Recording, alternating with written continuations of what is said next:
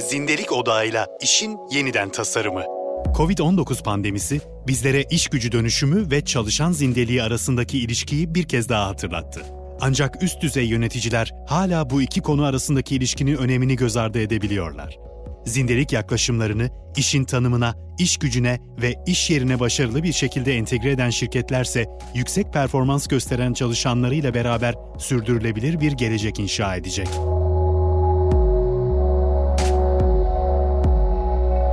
Zindeliği fiziksel, zihinsel ve ruhsal olarak tanımladığımızda neler değişiyor? Kurumsal zindelikle çalışma hayatında fiziksel, zihinsel, ruhsal zindeliklerin bir arada olduğu büyük resmi ifade ediyor ve klasik sağlık, konfor ve güvenlik temalarının ötesine geçiyoruz. Şimdilerde iş, özel yaşam, sağlık, güvenlik ve zindelik artık bir bütün olarak ele alınmaya başlandı. Pandemiyle birlikte zindelik üst yönetimlerin ana gündem maddeleri arasına girecek. Söylemler artık eyleme dönüşüyor. Covid-19 önlemleriyle sınırlı kalmayıp acil medikal izin, çocuk ve yaşlı bakım desteği ve fiziksel, mental ve finansal sağlık desteğinin sağlanması gibi yeni ve kapsamlı sağlık destek programları hayata geçiriliyor. Uzaktan çalışmayı dijital uygulamalarla, nöbetleşe çalışmayı esnek modellerle desteklemek, yani zindeliği işin yapılış şeklinin içine yedirmek birçok firmanın aksiyon listesinde. Uzaktan çalışmaya geçişin zindelik üzerindeki etkisi ilk değerlendirmelere göre büyük ölçüde olumluydu. Ancak bunun devamlılığı işin tasarımının uzaktan çalışmayı destekleyecek şekilde olmasına bağlı. Kurumsal zindeliğe bütünsel bir bakış. Zindelik pandemi öncesi popülerdi, şimdilerde star oldu. Zindelik çalışma hayatında gittikçe ağırlığını artıran bir gündem maddesiydi. Bunun sadece önemi artmakla kalmadı, Covid-19'la birlikte kabuk da değiştirdi. Pandemi öncesi zindelik ve pandemi sonrası zindelikten bahsederken bazen birbirlerinin yerini alan, bazen de birbirlerini bütünleyen öncelikleri ele alalım. Evden çalışanların yıllardır zorlandıkları iş-özel yaşam dengesinin yerini iş-özel yaşam geçişkenliği aldı. Bu durum özellikle ruhsal zindeliği tehdit eden bir noktaya doğru gidiyor. 7-24 çalışma ritmi beyin fonksiyonlarımızı gereğinden fazla zorlayıp zihinsel zindeliğimizi baskılıyor. İş sağlığı ve güvenliği, iş yerleri ve seyahatlerle özdeşleşmiş, yaşanan iş kazaları ve iş ortamının ne derece sağlıklı olduğuyla anılan bir kavramken, bugün daha çok pandemi odaklı ve mekandan bağımsız bir konu olarak karşımıza çıkıyor. Fiziksel zindelik adına evden çalışanlar ergonomi, iş yerlerine gidenlerse bulaştan nasıl kaçınabileceklerine dair çözümler arıyor. İş sürekliliği ve kariyer kaygısı bireyin kendine, kurumuna, ekosisteme ve en geniş çerçevede ekonominin geneline duyduğu güven eksikliğiyle beslenen ve kişide ruhsal zindeliği aşağı çeken bir etken. Bugün süresiz belirsiz, etkisi muazzam ekonomik daralmanın oluşturduğu iklim çalışanların dip yapmasına sebep oluyor. Pandemiyle gelen çağımızın gözde oksimoronu sosyal izolasyon birçok çalışan için öylesine can sıkıcı bir hal aldı ki iş ortamında yaşanan sosyal baskı ve mobbingi bile unutturdu.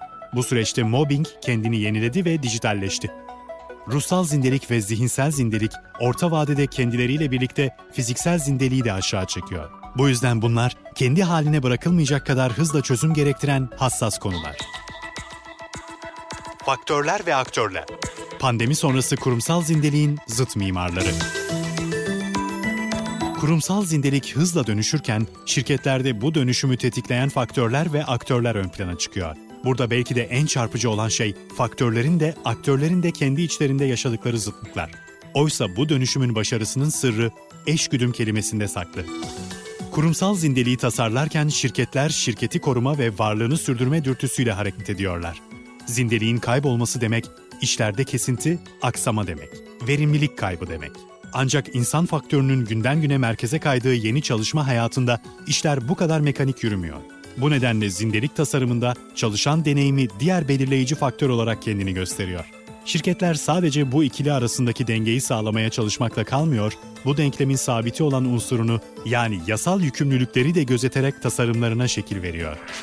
Şirket içerisinde bu dizayna şekil veren aktörler adına ise şaşırtıcı bir resim söz konusu değil.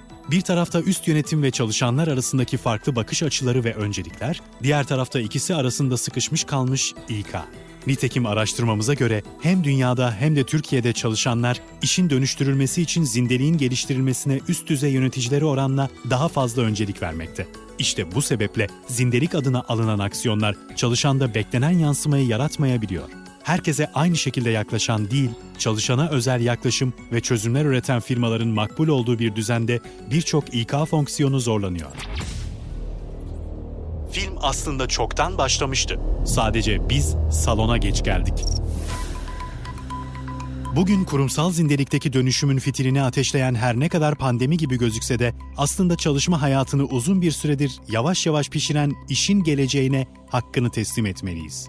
İşin kendisinin otomasyon ve dijitalleşmesiyle, iş gücünün alternatif iş gücü modelleriyle ve iş yerinin sanal artı hibrit çalışma modelleriyle yepyeni bir şekil alması iş hayatını dolayısıyla zindeliği de şekillendiriyor. İşin kendisi teknoloji sayesinde dönüşürken bu dönüşüm çalışanların birçok şeyi daha kolay yapmalarına imkan sağlayıp onları yapmaktan keyif almadıkları işlerden kurtarıp hem ruhsal hem zihinsel zindelikleri için olumlu etkiler yaratıyor. Ayrıca daha az yorulmalarını mümkün kılarak fiziksel zindeliklerini destekliyor. Madalyonun diğer yüzü ise bizlere farklı bir hikaye anlatıyor. Teknoloji sayesinde her an her yerde erişilebilir hale gelen çalışanlar zindelik adına önemli deformasyonlar deneyimliyorlar teknolojinin günden güne daha çok domine ettiği bir çalışma hayatında yabancılaşma ve anlam yitirme duygularına kapılıyorlar.